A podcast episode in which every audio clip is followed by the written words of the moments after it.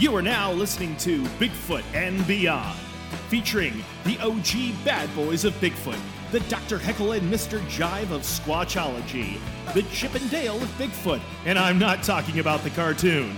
Please welcome your hosts, the Bigfoot celebrity couple Biff Clobo, better known as Cliff Barackman and James Bobo Fay. Hey, Cliff, I got a uh, blast from the past surprise guest tonight. I am excited. You accidentally told me who you have on. Of course, the audience doesn't know yet, but I I, I haven't been able to sleep all week, man. I am excited. Most of the people that listen to this obviously watched this on Finding Bigfoot, and the guy that showrunner on that, the guy who made it all happen, was Chad Hammel. If you ever watched the behind the scenes episodes, he was featured pretty prominently in those. So, anyways, without further ado, here's Mr. Chad Hammel himself. What's up, fellas? Nice. Thank you very much for making some time out of your your very very busy quarantine schedule to come visit with us. Oh yeah, right right when they shut down all productions, that's when I get the most busy. Yeah. yeah, yeah. So like productions are all shut down. Like Hollywood's pretty much screeched to a halt. It's like December or something. Yeah, all yeah. year. I was uh, supposed to be doing a History Channel show in Turks and Caicos like a week before everything shut down. I was like, we had everything planned out, and uh, three weeks in Turks and Caicos would have been tough. Yeah. Gig. Rooms paid for in advance. You just went down there and hung out. Probably, uh, but we had to live on a boat for part of it too. We were looking for a downed ship, and so it, it was going to be a tough shoot, but I still wanted to do it. Oh yeah. It's also the dead of winter here. Then again, you you live in L.A. There is no dead of winter in L.A. Nope. Nope. But you're not. You, of course, you didn't grow up Los Angeles. You grew up in the Dalles, Oregon. I Right. did. Yep, just outside, about an hour east of Portland. Yep. Did you happen to visit Peter Byrne's little Bigfoot shack that he had out there, the Bigfoot Center, whatever he You called know it? what's funny is so on the Nepal episode, we interviewed Peter Burns. Yeah. Um, I went to his house. I think it was in Pacific City, Oregon, and my dad was like, "God, I remember there's a Bigfoot like little trailer in our hometown." And I remember, and so when we got my dad and I went. he, My dad went with me to help me like just set up cameras and stuff. And they start they started talking, and like Peter was like he remembered my dad, and like he was married to my dad's neighbor. My dad lived on a farm, and the closest neighbor was ten miles away. It was a real weird coincidence with Peter. that is kind of weird, actually. Yeah, somebody uh, has been writing me. I've been uh, emailing back and forth this week with a gentleman who uh, is in Canada right now, but he's from the Dalles. Um, and he he said he was like a, a punk rock kid back in the 70s, and he would go visit with Peter, and Peter would take him and his buddy out bigfooting to that little uh, that that little fort that Peter built out um, on what is it, uh, uh, Crates Point, I think it's called. Um, yeah, yeah, up there above where the, the the the museum is now. So yeah, so Peter's been kind of on my mind this past week, and of course, you being in the Dalles, I had to ask you that one if you'd ever gone into the center or not. Yeah, I mean, I don't think I personally did, but I don't. I was pretty young, so I don't really remember it. Uh, but my dad does. Yeah, because uh, Bobo gave you the credit, like, yeah, th- this guy made it all possible with finding Bigfoot. But a lot of people would go, "Oh, it's his fault." Right. yeah, yeah. I can No, see. Hammel, We'll Hammel, as a cast. when we were fighting the man, Hammel was always, he was down for really squatching and really doing it right. So, Well, it is pretty funny because a lot of times, you know, I, I work on these.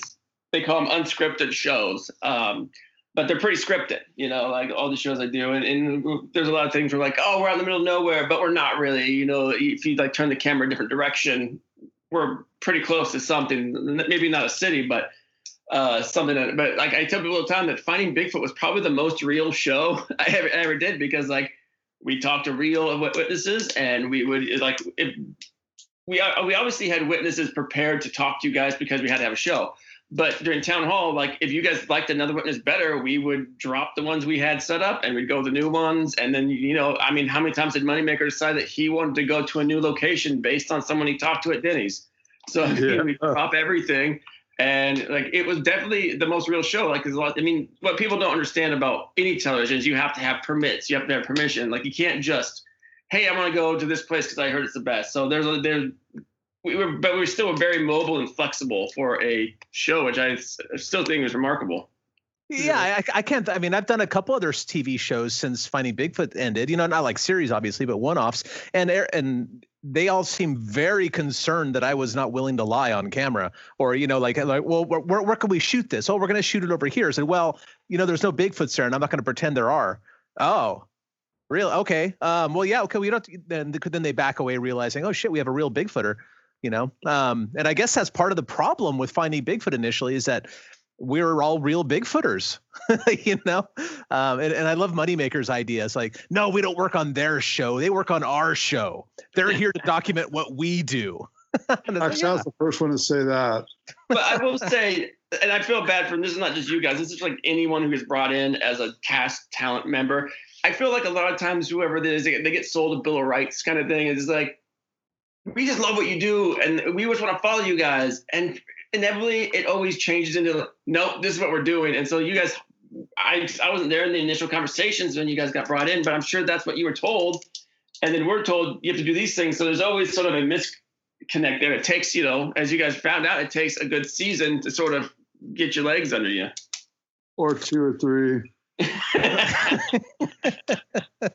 well, that first season was the roughest, and then after that, okay, I thought it got a little bit uh, easier as far as like the crew knew what you guys were looking for, and you guys knew what the crew was looking for. So it, it kind of got where we were sort of instead of fighting each other, we sort of knew what each person wanted.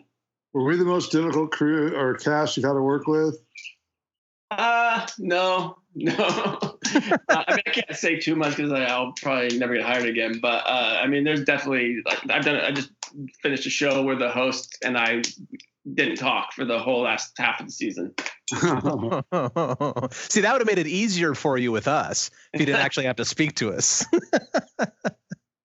I mean, I wish that was the case. Yes, I'm sure some days you did. So, but no, it was, a, it was a, a very fun experience yeah, you know, it's almost a decade of our lives. I mean, you weren't on the pilot, but except for the pilot, I think you were involved in every single episode in one way or another. Is that isn't that right? That is correct. Yeah. Oh man, you're a glutton for punishment. well, the good thing was, you know, most shows have a heavy turnover. Like, like the crew constantly changes, whether it's just like they have someone else or they don't want to. Because we, we were on the road a lot. I mean, those first few seasons, we were on the road more than we weren't on the road. Uh, and so some people can't handle that. But for some reason, like we found a crew after season one that basically never changed. Like, uh, yeah, we might have a new sound person, or oh, hey, for some reason, our supervising producer was like the drummer for Spinal Tap. We always had a new one. But yeah. on a whole, like it was the same people for the whole series. So that you know, like we all knew each other. At that point, we all became more like one. Instead of having like different like cast and crew, we were just one family. Yeah, that that saved me. I I know because I had a hard time with being on the road seven or eight months a year for a little while, you know.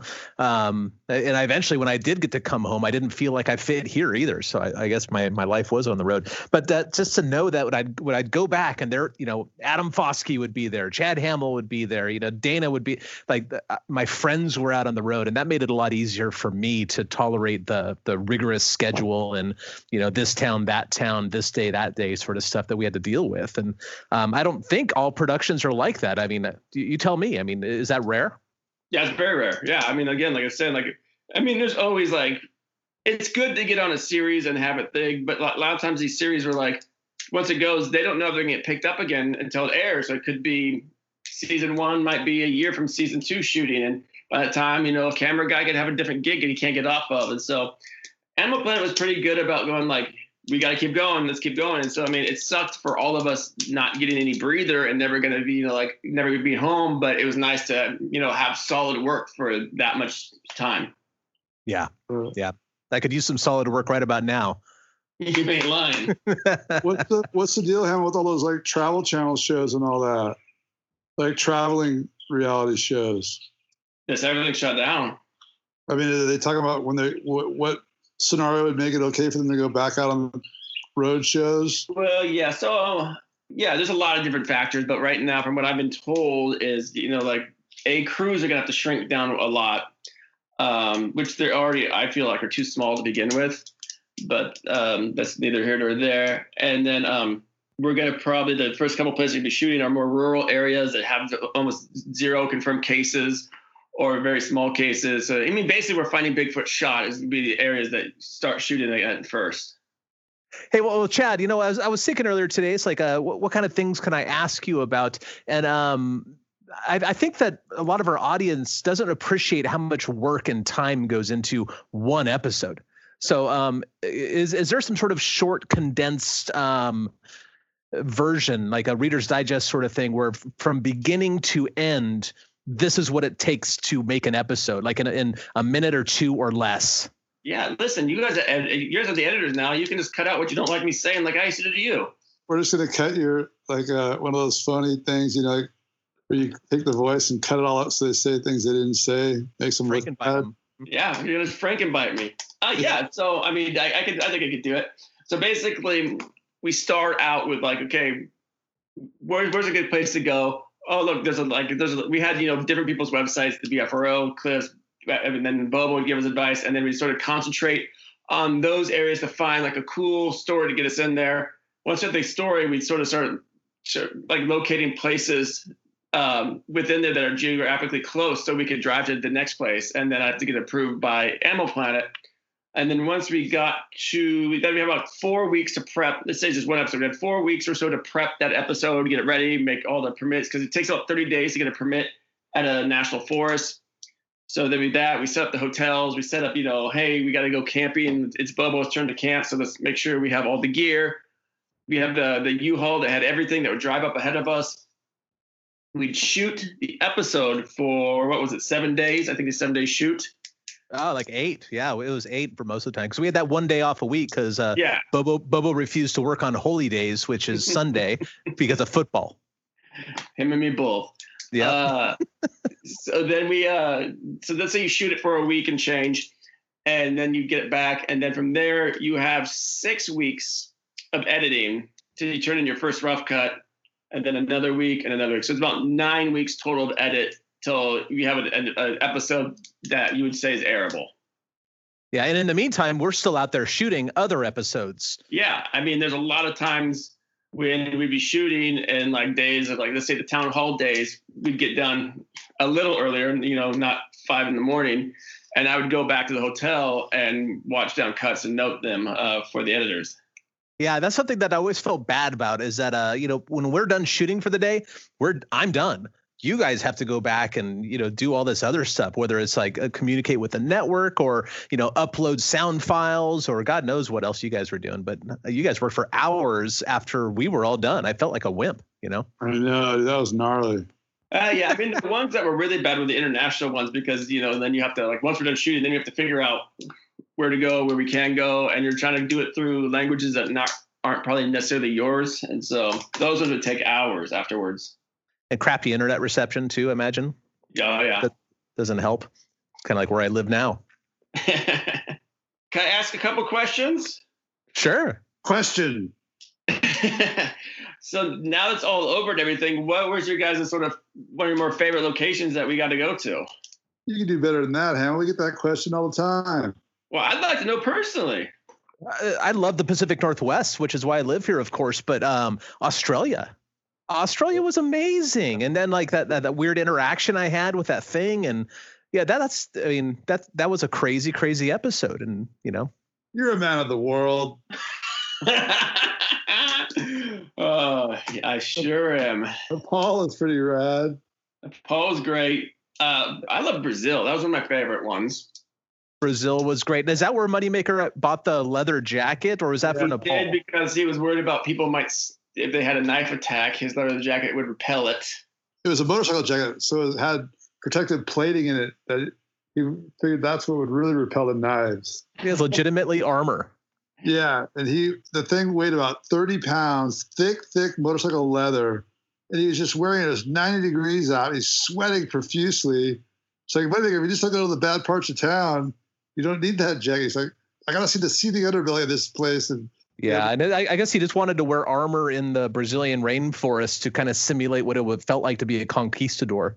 I mean, another thing about you know uh, Brazil that was great that you know this this happened kind of on camera but different. Our sound guy Andy to this day because I still work and talk to Andy probably once a week, and um, he's very upset to this day because the whole thing with the fer-de-lance snake that happened, you know, Ranae's always like, it was right next to me. It almost got me. Well, it really was right next to Andy's head. Hmm.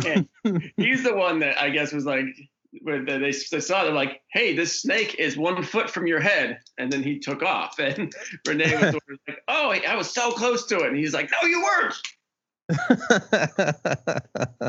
I don't think a lot of people know this. When we were in the Amazon, we, we lived on a boat and we all had to share this boat. And about five, maybe six in the morning, I get a furious knock on the door going, Mr. Chad, get out here, Mr. Chad. And they start pouring in the water, and Matt's in there swimming around. Some reason he brought a wetsuit and giant fins with him to go swimming in the Rio Negro. And they're like, get him out. There's caiman in there. And we're like, Matt, get out. And yeah, and by the way, caiman, if and just in case you don't know what caiman are, they're basically crocodiles and there's these huge crocodile things that live there and, and moneymaker's swimming around in a wetsuit and fins splashing around on the surface doing everything he can to look like food as far as i can tell for these for these caiman that are saying like all the local amazon guys are going he shouldn't be in there. They're like 10 to 14 footers. He brought wetsuit and fins with him but then he didn't bring any toothbrush or toothbrush. He's like, "Can I borrow some?" I'm like, "But you yeah, brought bring toiletries. Yeah, swim fins, but no toiletries." Remember the piranhas? He's all, he's all. I just floated like I was a big piece, like I was a big dead piece of wood. I just floated. Then all those little piranhas came and started nibbling around him. Yep. I made Foskey launch the. uh or no, it wasn't Foskey. It was Jeremy. Foskey wasn't there, so we had Jeremy Look, who greatest fan ever. That was a whole other story. I mean, I don't even know if like the audience, your audience would understand. Like this guy who came on for one episode to fill in for somebody, and, and he broke his first, he broke his front teeth out the first day, and on the last day he proposed to a local. I mean, I think that's all you need to know about that guy. So Chad, like you asked us what our favorite episode was Brazil yours? Is that was that the one you, well, you like, internationally, I think Brazil is my favorite. Uh, I mean, listen, there's a soft spot in my heart for the Oregon episode, which shot in my hometown, and you know, I was able to like hook up with some high school people that got us a bunch of land there. Yep. Um, my parents came to town hall. My aunt and uncle came to town hall. So I mean, I that was pretty cool. Uh, I'm trying to think where else that I, I really enjoyed. You know, it's been season two, I think episode 201. It was Minnesota when you guys were on the Argos. I don't know why that day just like stood out for me. I really enjoyed that day. That was fun, and I'm I'm not a you know a bloodthirsty tree murderer, despite the edit, but it was a lot of fun. I will say. which which which was your least favorite location? Oh, geez, that's easy. That's the easiest question ever. Is Kansas? Kansas, I knew it. Yeah, it Kansas so sucked. cold, and there's no trees. I mean, there's trees, but I mean, it just was so flat, and it was like our opening witness, like we like had this picture, and the whole reason we came there in the last minute, he's like, "No, I didn't. Know I never said I saw Bigfoot." I mean, which happened every now and then. Like people were just lying, and then like they waited and they got caught in a lie, and uh, so then you know suddenly we have to find, we have to scramble to find a new sort of inciting incident to get us in there. Um, but that, yeah, that was just tough. It was so. I mean, it was so cold.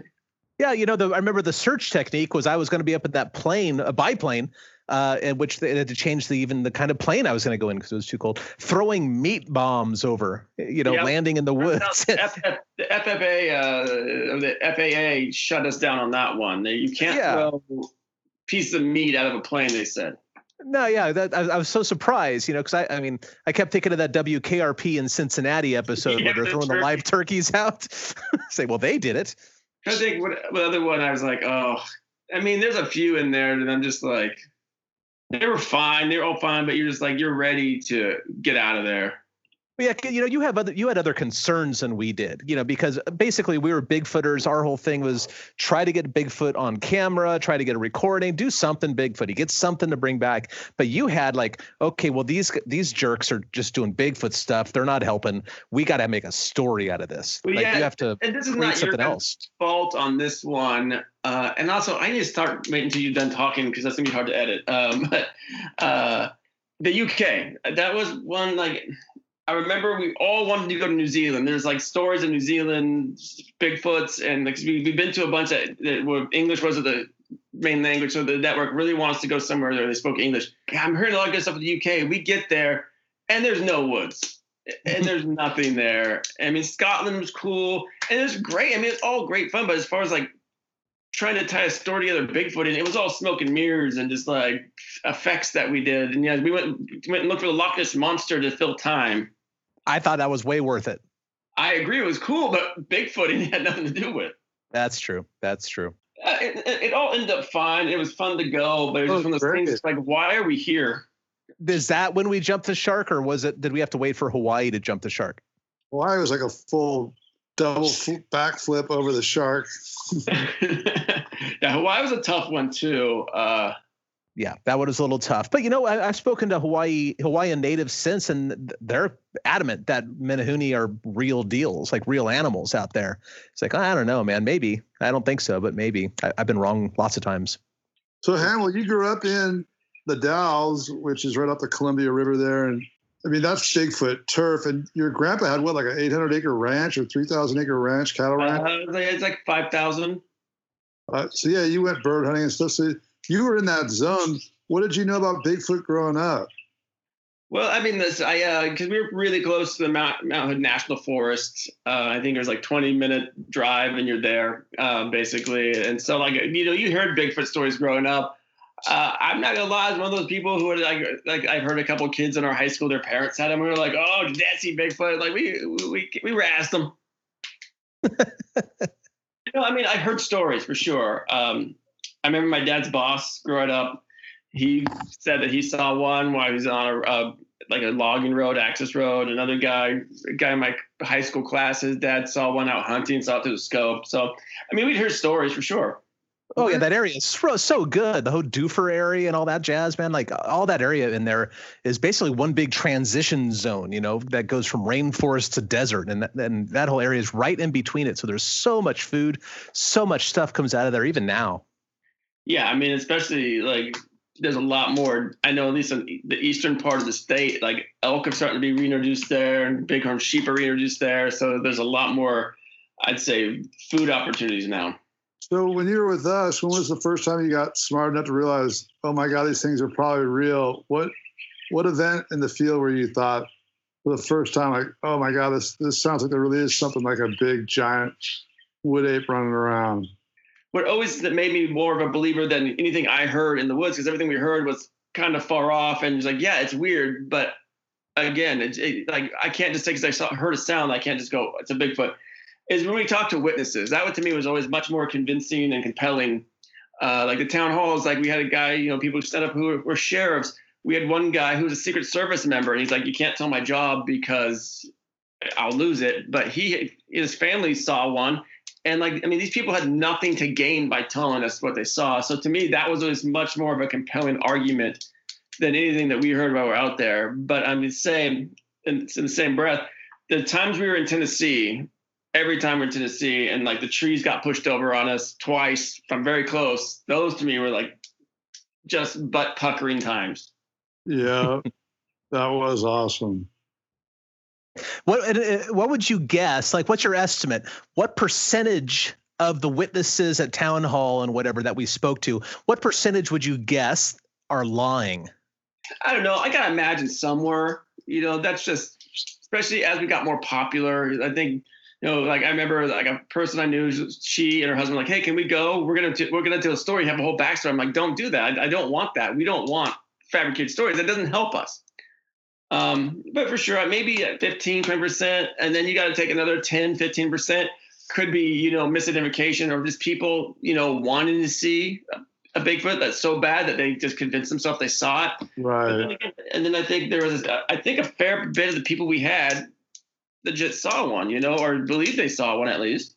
Yeah, well, there there were a couple like layers of vetting that uh, came in between uh, the the the airing of the episode and when we first asked these people to be part of it. You know, a lot of these people came from the BFRO database or my own database, so uh, you know we probably spoke to them to some degree if we recommended them. And then of course they have to go through the production and talk to Mantooth or you or somebody like that. Not that uh, you know either one of you are particularly you know talented at never mind i was going to heckle you but it didn't come out um, but nonetheless, but yeah, so they talked to producers and such, and then they got to be on screen and then be under this, you know, our eye, you know, and Moneymaker's always looking for hoaxes. So I mean, he and you say what you want about, about Matt, but he's pretty good at busting hoaxes, man. He's really good. Although uh, sometimes, as Matt even said himself, he's not even listening to the witnesses. He's off looking in the woods.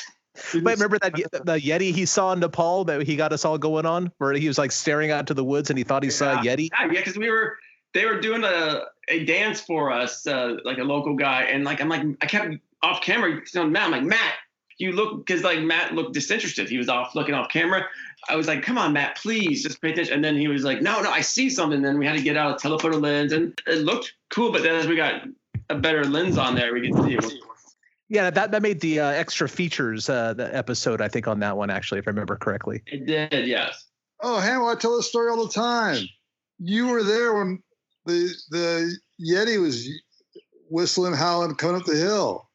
At that point, I wasn't out in the field all the time. Um, I was doing because I was also doing some other stuff. So when I came to Nepal just to be there, and so I didn't want to sort of step on the supervisor producer's toes. So I said, listen, when Bobo goes out camping, I'll do the I'll do the you know camera work, and I'll just go out. So it was three of us, you know, they're out there doing the Sherpa dance, and next you know, you just hear some whistling, you hear some yelling off in the distance, and yeah, it's very odd. But it was exactly what the what everyone that heard it described exactly that sound. Yeah, it was funny though. That guy though, uh, it was uh, he was the nicest little Sherpa guy in the world. But anything Bobo saw, he'd go, "That's Yeti." It's like, no, Bobo's like, no, that's not a Yeti. Like, Bobo's like, look, there's like a cave. He's like, yes, a Yeti cave. He's like, no, it's not. Yeah, that's the guy to hire for your next TV show, then, huh? Yeah, when we were when we were going out there though, he was the only guy that was really because remember we had the porters that carried stuff for us too, and then mm-hmm. they ran off. Remember when the when the sound started, when the rain started, they just took off. Remember?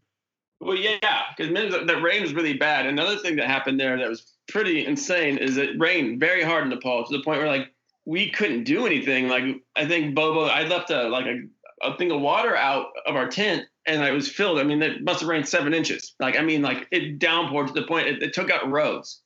And so a bunch of the locals down below heard that an American film crew was there and very mad that we brought some sort of bad juju, bad luck, and washed out the road or the trail that is, it's not a road you can't drive, but the trail. And uh, they confronted us with homemade guns. Yep. They said I angered the goddess at the lake. Yeah, yeah, they were mad, and then we had we had these Buddhist guys with Buddhist monks with us, and they were trying to the Buddhist monks were trying to fight these guys, and I was like, "You guys aren't the peaceful Buddhist monks that we were led to believe." They were Shaolin. Stereotypes. they were Shaolin. and how many times in your life have you infuriated the goddess Bobo? Um, the one I live with every day. Stay tuned for more Bigfoot and Beyond with Cliff and Bobo. We'll be right back after these messages.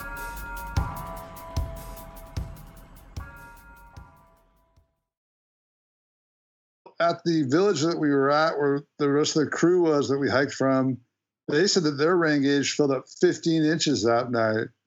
I mean, it could. It wasn't. I mean, you remember how many days it took us to even get up there because like we were supposed to fly to Lukla, and then we were going to hike over to where we going to hike to, but we were stuck in the airport for days, and so we finally just said. Just, just, just a charter some helicopters, and we got helicopters. We went straight to the village because we missed so many days of shooting.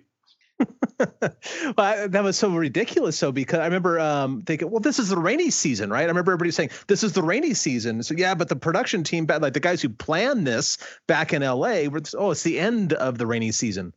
Well, that's ridiculous. I mean, it, it's uh, like I mean, how many times did we get like the go ahead to start filming, and it's like, okay, yeah, now it's November, and like we're out there in the woods in the deadest part of the. It's, it's like we don't have much daylight to shoot our daylight scenes because you know we do have interviews to do in the day. You have to be in the day to talk to these people um, and all that stuff. I mean, it was nice to get out in the woods earlier, but it's also freezing. There's less animal life, and I was like, to Animal Planet, I'm like, dude, you got to like, green light us in the spring. I mean, that's the best time. Yeah, I mean, I, I would have chosen any other time of the year to go to the Blue Mountains, for example. uh, you weren't on that show, were you? Like you, you, you I wasn't back. on that episode, but I, you know, I, I mean, I was on it, but I wasn't out there with you guys. No. Yeah, you saw it all in post or whatever. You didn't have to actually uh, tolerate the, you know, the negative temperatures and the 40 mile per hour winds and things like that. Nope. Yeah, that one rivals uh, Kansas for being a pretty lousy episode to have had to film. It was great. Now, don't get me wrong. I loved it. Great stuff that happened, etc. But man, it was cold. Well, then that was so Kansas. We could have done any time of year in Kansas would have sucked. It's not not the state, but just the Bigfooting in that area. It's, Yeah. it's not Yeah. very. But the Blue Mountains would have been a good place to go. It's got a great, you know, backstory. You have Jeff Meldrum with you and all that stuff. That was the winner of Arctic Vortexes, remember?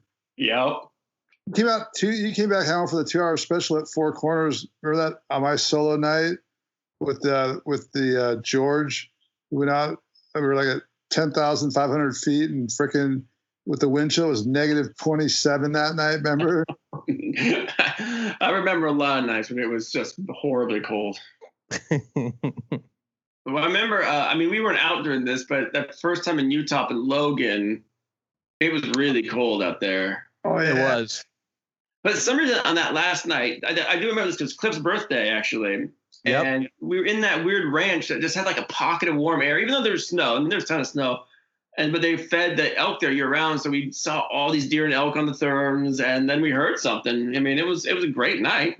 Yeah, that was like a two and a half feet of snow trudging though. It was pretty gnarly in that way. But you know what helped to make it, uh, besides my birthday, what helped make it a lot of fun is that that was a night you and I started doing a Red Bull shots or something. Didn't we? Did have like three of them or something before we went out that night? Yeah, well, it was our last episode of season two, and it was a rough, long season because that was one of those ones we stayed out for like, I don't know. I mean, we were out for months on end, and we didn't go home Yeah. even. And that was the last episode, the last, uh, the last day of shooting. So it's like, let's go big. Me, you, and Mark Kumbelek all did. I think we took like a five-hour energy and put it inside of a Red Bull. Yeah, I think we did two Red Bull. Yeah, yeah, exactly. We went we went nuts that night. It was fun. Remember that we came back. Moneymaker was supposed to be out solo camping. It was, I remember it was negative 11 with the wind chill. And we come in and Moneymaker sitting there in the hot tub. There's so many of those nights. Yeah. Well, the, hey, well, remember, man, that's how I got my dog. Tyler Bounds was looking for Moneymaker to film him, um, but he couldn't find him because Matt was in a hot tub 40 miles away somewhere. Um, but found my dog instead, which is cool. And I'm petting her as I speak to you. So, uh, um, Chad, there are some incongruencies, I guess. There are some difficulties, shall we say, with making Bigfoot television. Your expertise is obviously television. Our thing is Bigfoot. Um, where's the clash?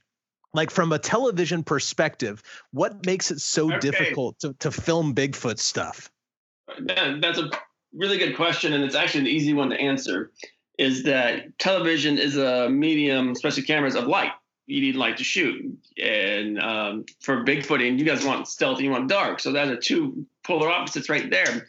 You know, like we need to, like you, to even with our night vision cameras, we need, you know, IR lights that have a red glow to them. And so those first couple seasons, like I mean, we're like we're going through the woods with headlamps and all that stuff, and you guys would get so mad at us. But I'm like, well, what do you want us to do? Like, we're we need to see, and so it's just sort of like figuring out like how do I do this in the dark? How do we get darker? How do we get dark? And then, then we started taping everything up. Anything that had a light, we tape up. We would like tape over the IR so that, like it, would, it wouldn't have as much as a harsh light on you guys. Um, those remember, I don't, I'm sure you guys remember those first backpacks that you know this like, Oh. back on them. That, that- that's when I realized the production hated us is when they uh, made us wear those first generation packs because there were screws literally going into my spine. Yeah. and yeah, you guys have uh, cameras on your back as record decks. But yeah, so that's the, the main thing is like we need light to shoot. But as you know, like technology has progressed, it's gotten so we don't need it as much and we've gotten better. And again, it, it was sort of like we just needed to figure out how to do some things like get different FLIR cameras that didn't have, you know, an LCD screen that just blew out the whole backdrop. Now, uh, what, what did you hear from the the camera people and you know the sound people and the stuff? Because I'm sure that they found us to be very difficult at times. Um, what, what what what do you think their biggest complaints were about having to film in the conditions that we Well, did? sound not so much it's just sound is sound you know whatever like um he just or he or she whoever we had in there just needed to mic you guys up and make sure that they could hear you uh the sound i don't know if you guys remember this for a while we had them putting pieces of red gel over their eyepieces and you know they're already shooting on a astroscope, which is the night vision, it's the green, and then you have that.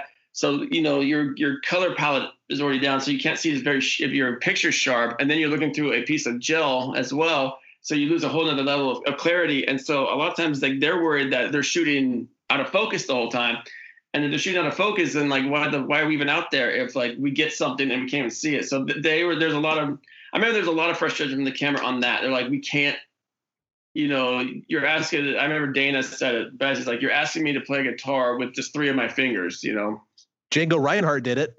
I was gonna say. That's what I told him too. but yeah, that was like the biggest. And again, so eventually, you know, we're like, hey, you guys have to give them the eyepiece, and they have to have it. And we make some compromises, and you guys made some compromises. Yeah, yeah, I, I think that both both sides of that are uh, of the you know both sides I think made a lot of compromises, and uh, and at the end of it all, I mean, I've I've seen some of the other stuff that that's been put out. It's like, I, gosh, Finding Bigfoot was a lot better show than I thought. You know, when I was doing it, I didn't. I don't, I don't think I quite appreciated um, the quality of show that it was at the time because I was just thinking it could be better. But right. I think at a certain point, it can't be better. You know.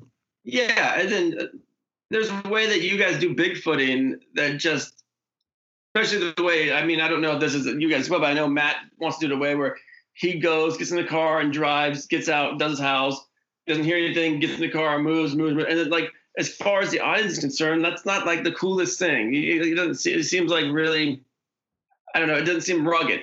Versus like you guys are off trail, you're hiking, you're hiking, and that. And I know that frustrated Matt a lot because he's like, we could be hiking for hours and not hear or see anything. But I'm like, dude, but you don't go like if I'm hunting because I grew up hunting. I don't go and bait an area and go, well, nothing's here, and then I just leave. I'm like, I'm putting out my bait. I'm hoping to draw something in. And so that's sort of like where we would sort of butt heads at time. Because you're the go between between the network and us, pretty much. Would they be like, hey, what are these guys giving you problems for? They're never going to film Bigfoots. They're not real. Like, just tell them to shut up. You know what I mean? Like, how was that? Uh, no, they never said anything like that. You know, they're pretty respectful of everything. Uh, I mean, they're they're just worried about like how can we do things differently. We're always doing howls and knocks like what can we do that's different? And that's why we do some of those, you know, like search techniques, and some of them were cheesy. And I know, like, listen, I'll, I'll be the first to admit that some of them were, you know, like not consistent with anything of when you find a Bigfoot or any animal, really. But that's just because they're like we're tired of seeing them do howls and knocks. But I mean, that's that's your guys' main bag right there. That's how you do you do what you do. So that was their big sort of that was sort of like the the, the this protection I had to serve for you guys, like sort of go between like so sh- uh, shield you guys from that. I'm sure that we've all taken some heat for the search techniques over the years, but uh, when you when you stand back a few paces and take a look, it makes perfect sense because you basically have two approaches. You can either go in stealthy or you can go in and try to draw some attention. Well, you know, the the audience um, forgets, I think, very often, um, which is actually a, a, testament to how good the show is. The audience forgets that there's a camera guy there and a, and a, and a producer and a sound person and who knows, maybe a story producer too. Um, there's four people out there minimum usually. I think when you're looking at say Bobo and I or something on a night investigation. Um, so it's impossible to go in stealthily you just mm-hmm. can't. We got to change light. We got to change batteries. We got to change cards. We got to do this stuff every 45 minutes or so. So the only, only other option we had is to go big and exploit Sasquatch's only uh, weakness, which is their curiosity and intelligence. Maybe they'll come in for a closer look, and sometimes they did um, I, I don't think a lot of people appreciate that our hands were tied really because going in stealthily and sitting in a tree stand for four hours is the worst TV I can possibly imagine watching. Yeah. Although sometimes the Bigfoots would show up at base camp. Yeah, season two, I think it was. I mean, you know better than me. Your memory's um, amazing compared to mine. Actually, amazing in general, but especially compared to mine. Uh, uh, what is it? High Knob, I think, in Virginia. Am I correct on that? Yeah, it was uh, High Knob yeah, we were like four or five miles away poking around looking for Sasquatches, and they came to the U-Haul truck and were throwing rocks at it.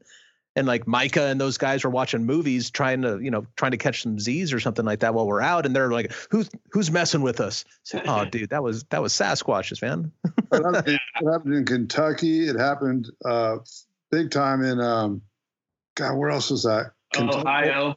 Ohio, yeah. yeah, that's where I saw it. Was Ohio, yeah. and then um, God, there was another spot that they really got pelted. to answer the, the, another one of your questions there. Uh, so Keith, who did who hosted the behind the scenes show, was also our boss at Animal Planet, and he'd always want to take the behind the scenes crew out on a Bigfoot expedition. I'm, and I'd say no every time. Like, no, I don't want you to do that. A because it's just too many people, and you know, like you guys are getting frustrated with us if we'd walk too much, you know, make too much noise, or you guys are trying to listen. Uh, so you add another couple people to that, and B, I didn't want to like sort of pull back the curtain on the audience's belief that like it wasn't just the two of you guys out there. Like all of a sudden you start to see like, hey, it's five people. Because I remember how many times people were like, God, it must be scary out there. And I'm like, nah, it's not that bad because it's a group of us. I don't think it was ever the only time it was ever scared me a little bit was when people were shooting at us. yeah, that was that was Kentucky. And and Hoopa. Oh, I forgot about that. Uh, Hoopa, because if in Kentucky, they were shooting for raccoons. Uh, Hoopa were actually chasing us with guns. Uh, yeah. Shoot at the helicopter too, right? Well, they said they were going to. I don't think they ever did. No, we saw we in my chopper. We saw two guys point rifles at the. But when the spotlight hit them, they dropped their rifles down. Well, also, I don't know if you remember, but I had really bad uh, poison oak there, oh. like so bad. yeah, I do remember that. I had to kneel because I was shooting back at you guys. I had to kneel, and my legs were so swollen. I had to kneel in that thing for like an hour and a half, and I just remember my pants looked down, and they were like they were crusted on me because all the pus was breaking. Yeah, you you took a lot for the team, Chad. I mean, you're you're you're our hero in a lot of ways. Um, what are some of the injuries you suffered? Okay, poison oak, we know that. Moneymaker didn't want to go up the hill. I think we were in. It was the first time we were in Willow Creek. We were walking down with uh, with Bob Gimlin, and I, I was on a tree, and the tree broke, and I literally uh, fell and hit something. I think I might have cracked my shin bone. It was messed up for a while, but I just like set it into the water. The water was really cold. That helped, and then I just drank a bunch. Uh, I'm trying to think. I don't know. I mean, I, I, just did small things. I think we were in Indonesia and I remember, remember how hard it was raining. We're coming down that steep hill, and I just fell, and I fell into like a barbed wire fence. And I just lay there. I'm like, I'm done. Let's, let's just leave me, guys. Like I was all tangled up. I think Bobo ran over. and was like, "Come on, Hammel, get up."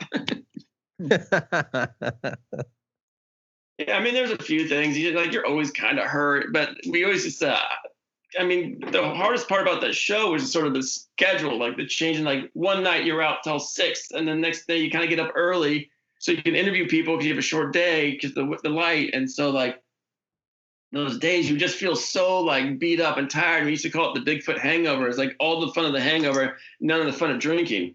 Yeah. Oh, dude. our, yeah, we'd have our days off, and we just we'd get home at like the sun's already up. It's like seven o'clock or five or six in the morning, whatever, and you're just like, oh man. And you get up at like one or two, and you got to do your laundry. And then here, I got a question for you, Chad. I want, okay. I want to hear your version of, of this recollection here. Um, uh, I believe it was Colorado, taking a cab or no, no, driving back from where you were, you did the you did the open night open mic comedy thing and i think you and bobo were in a car and you guys jumped out and saved some people from getting beat up am, am, am i right let's just say bobo saved some people uh, it was me, Bobo, and a lady from Animal Planet. She was driving us back. I don't remember. She was like a PR person or publicist or something. And Bobo sees something going down at a gas station. He's like, "Whoa, whoa, pull over, pull over!" And I'm like, "I told him, I go, don't pull over, just keep going." And these guys are getting beat up, and Bobo runs out, and I'm like, "Well, crap! Now I have to run out." And so then I run out, and like Bobo's sort of breaking it up, and then I kind of push this guy off because that guy's like kind of wrestling around, and the guy like turns on me, and I'm like, "Yo, I don't want to fight," and I just put my hands up like I'm down, and they kind of like I just remember they, they kind of like find whatever they disperse, and the guy's on the ground, and he's hurt, and I'm like, "Hey, what do you need?" Like, give me ice. So I just ran in the store and bought him a whole bag of ice and just set it on his head. Yeah, you got like a seven pound bag or something, didn't you? Yeah, yeah, full bag. Uh, and then we got in the car and left, and then I know the cops I think came and talked to Bobo about it, but uh, they didn't talk to me, and I was happy because we almost got another fight. Uh, I don't know if you guys remember this. We are in Louisiana. It's like season two B or something, and we hear stuff. We're like, "Oh God, that's great." We were hearing it, and we find out it's a bunch of locals just messing with us. You know, they're out there with baseball bats and they're hitting trees and stuff. And Moneymaker gets just furious, and he's like, "I'm gonna go get them." And I'm like, "Stop, stop!" Like these guys are like hillbillies who are drunk, and we know they have baseball bats. Yeah. Like, what What are we gonna do? What's the best case scenario, Matt? And he doesn't mm-hmm. care. He's not listening. You know, when he gets zoned in, he's like, I'm gonna go talk to them and. And so I finally was able to stop him. I remember going into this, like, I'm just like walking in, I could hear them laughing. And I, I know it's a bunch of like drunk dudes. And I was like, God, I knew I was like, I'm like thinking in my head, I'm like, I'm walking into me getting my ass kicked. Like, this is going to be fun. They knew because we were on private property. I think someone spilled the beans and it, it was just like, whatever. Like, we already had a pretty good night. We heard some things, we saw some cool things. It's like, like why that this is in the night That's, we're good we're good we got we have the show in the bag we had it was a good episode we had a crawfish boil we found out that they had you know drive-through daiquiri stands there i mean the whole thing was great Stay tuned for more Bigfoot and Beyond with Cliff and Bobo. We'll be right back after these messages.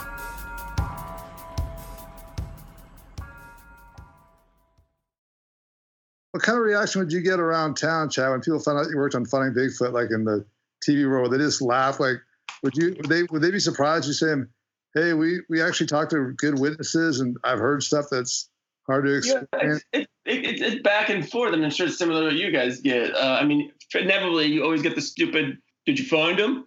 What's funny is even my wife gets that. Oh, did you find him?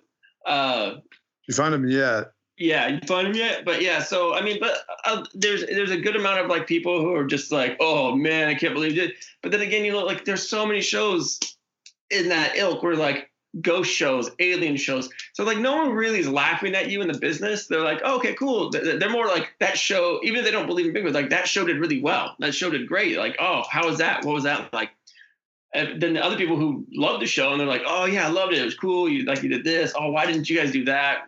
you know, I was just thinking about this this morning. Like someone asked me, who was like a kind of a big exec, like, why didn't you guys ever do Dawn Patrol? Well, just because the way our schedules worked had been so hard. Yeah. Yeah. Yeah. I mean, we well, kind of did it in New Mexico when we did the hot air balloon. When that's a whole other story that made it on. Like it was me, you, Mark Kambelik, Bobo, and then the the pilot. The pilot guy. everything's going great but first, well, remember, first he wasn't going to let us go. He's like, no, it's too windy. And I'm like, it didn't feel like there's any wind. And we kind of guilted him into letting us go. And everything's going great. We're looking at the ground, seeing spots. You know, the helicopter's there. Mark and I had to like bend down so that we could see on camera.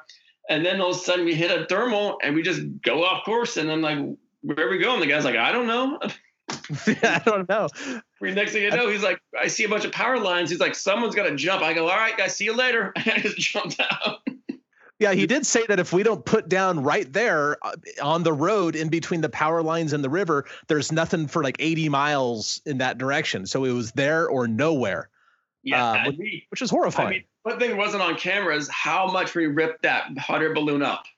Oh my yeah, god! Went, went through the trees and then teetered precariously on the edge of a cliff. And you just yeah. hear it ripping, just going rip, and you look out. There's this giant hole in the side of the balloon. He's like, I just gotta turn up the gas. And remember, we were on the last tank of gas. Like we would have crashed like in another 20 minutes if we didn't land there. Well, I was just happy that Mark Kambelik got out with me and was able to like jump and get his camera right when you guys touched down. Everyone was like, "Oh, what's it like to crash crash a hard air balloon?" I'm like, "It's much slower than you'd think. I mean, it yeah. happens pretty slow." it, it, was. It was slow motion. But yeah, and then like probably, the, the... It, could have, it could have been super super gnarly. Oh yeah. yeah. I mean, if one if one cross breeze would have came in, like there's power lines everywhere. Yeah, river power lines, a road. I mean, the road wasn't closed down. A semi could have come down on there. Uh, luckily, that that last little uh, breeze of wind, you know, dragged dragged the balloon, which dragged the basket that Bobo and I were in with the pilot, uh, dragged it down that cliff, and then just deposited us right next to the road. And uh, I, I, was lucky that um, Bobo was still fat then. I landed on him, so it was a pretty soft landing for me. Did that for you, Cliff. He was waiting for that moment. Did that for me. Thank you, Bobo.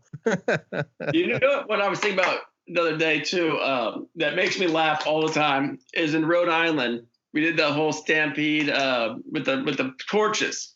Right. Oh yeah. But before we got going, we were in this sort of locked. It was, a, I think, it's BLM land. It was locked, and somehow these guys on four wheelers got lost. And they come around the corner, and there's the three of you guys with torches the top of the hill. Us, and they just turn around and go the other way. I forgot about that. They must have just been crapping their pants. Like, what the hell did we just walk into? that the show was hard. Doesn't mean like I don't think there's any way around to say that it was not a it's not the easiest show to do. But I mean, there's also a lot of times that we were laughing pretty heavy on that show. Yeah, it was it was a it was some of the best and worst times all thrown into this one big nine year period of mushed up memory for me, man. Yeah, I, I have a hard time keeping it all straight. If we didn't have a cool crew, it would have been undoable. Unbearable for sure. Yeah, I mean, I'm sure you guys like Cliff has said he's done some other shoots since that, and like you know, a lot of times these guys are like, well, we know how to make TV, and then they kind of just leave it at that without listening to any input from you guys how to go. And because there's one thing about making TV, but you might be making bad TV if you guys don't get any sort of action. So I mean, it's like probably listen to the Bigfooters as well because they know what they're doing in their world. So yeah, but I will say, man, walking away, I, I, I, mean, you may disagree with me, Chad, but I consider you a good friend. Um, uh, there's Grandpa too, you know, Andy, and I, I, walked away from this show, this amazing experience, having a lot of really good friends that I suspect I'll probably you know, have around the rest of my life. I mean, I, I got my wife on the show. Yeah, I, I, I would love just to get the band back together, just to see everybody again. But maybe someday, you know. Chad, you've so. said it all. You've done it I all. said it all. Much. Is there anything you got? Is there anything you want to get off your chest, Chad? Any venting?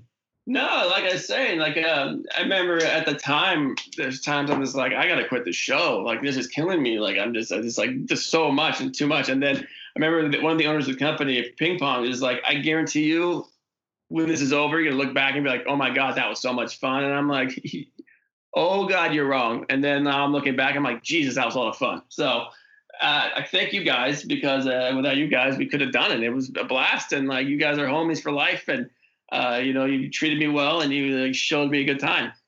The show, you're welcome. the show wouldn't have been half as good as what it was without you, man. I mean, we when we were going through all those producers having problems with everybody. I mean, we we zeroed in on you. We wanted you to be the guy because you you could tolerate us. You kind of shared the vision in a way, or or you pretended to, and uh, you know it worked, man. I'm, it worked. I'm so thankful for uh, for you and the people that I met over the over the years and stuff. A great experience. I didn't think so at the time either, but looking back now, I know better. It was a great experience. Yeah, and Chad gave us a lot of the funny stuff that was said on the show. Chad, some of the funniest stuff the cast said on the show came from Chad off camera. You're welcome.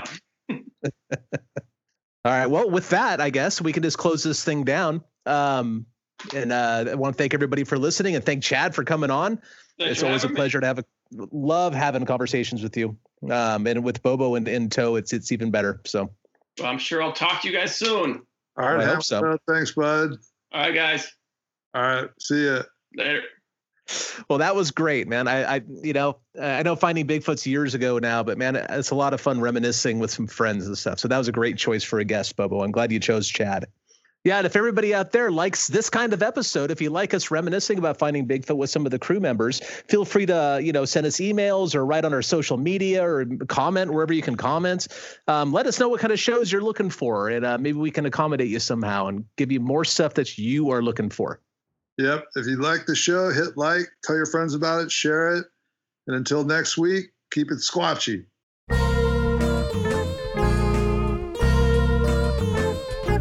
Thanks for listening to this week's episode of Bigfoot and Beyond. If you liked what you heard, please rate and review us on iTunes. Subscribe to Bigfoot and Beyond wherever you get your podcasts, and follow us on Facebook and Instagram at Bigfoot and Beyond Podcast. You can find us on Twitter at Bigfoot Beyond, that's an N in the middle, and tweet us your thoughts and questions with the hashtag Bigfoot and Beyond.